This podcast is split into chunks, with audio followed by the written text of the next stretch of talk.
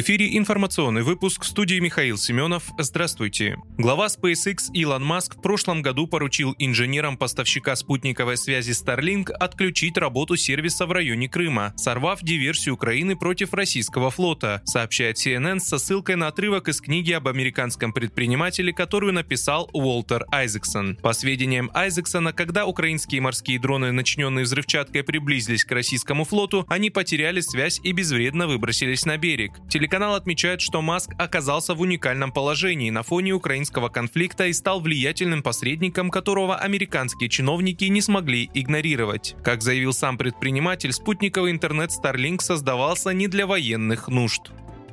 Власти Великобритании обновили список санкций в отношении России, внеся в него еще несколько физических лиц. Об этом 7 сентября сообщается на сайте Минфина Соединенного Королевства. Так, согласно решению ведомства, в список попали 11 россиян. Отмечается, что они якобы ведут незаконную деятельность в киберпространстве. Имена участников списка не уточняются первом полугодии 2023 года в России резко вырос спрос на рабочую силу. Проблему с наймом персонала испытывают почти 80% компаний. Об этом говорится в докладе Центробанка «Региональная экономика». На нехватку сотрудников пожаловались 60% предприятий, причем чаще всего речь идет о квалифицированных специалистах. Ситуация названа главной причиной роста зарплат. Три четверти компаний пытаются удержать или привлечь новых сотрудников за счет большего дохода. На отдельных предприятиях оплату труда повысили повысили на 20-27%. Около 30% компаний намерены дополнительно повысить расходы на зарплаты к концу года. Меньше всего с января увеличился доход работников предприятий торговли, сектора услуг, добычи полезных ископаемых и предприятий сельского хозяйства.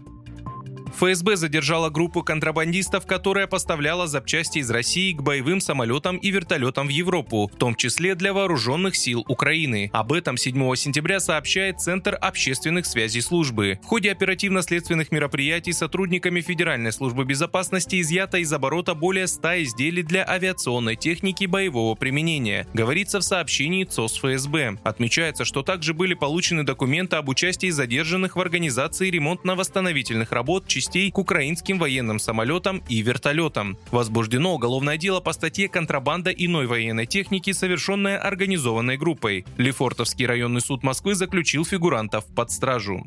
Вы слушали информационный выпуск. Оставайтесь на справедливом радио.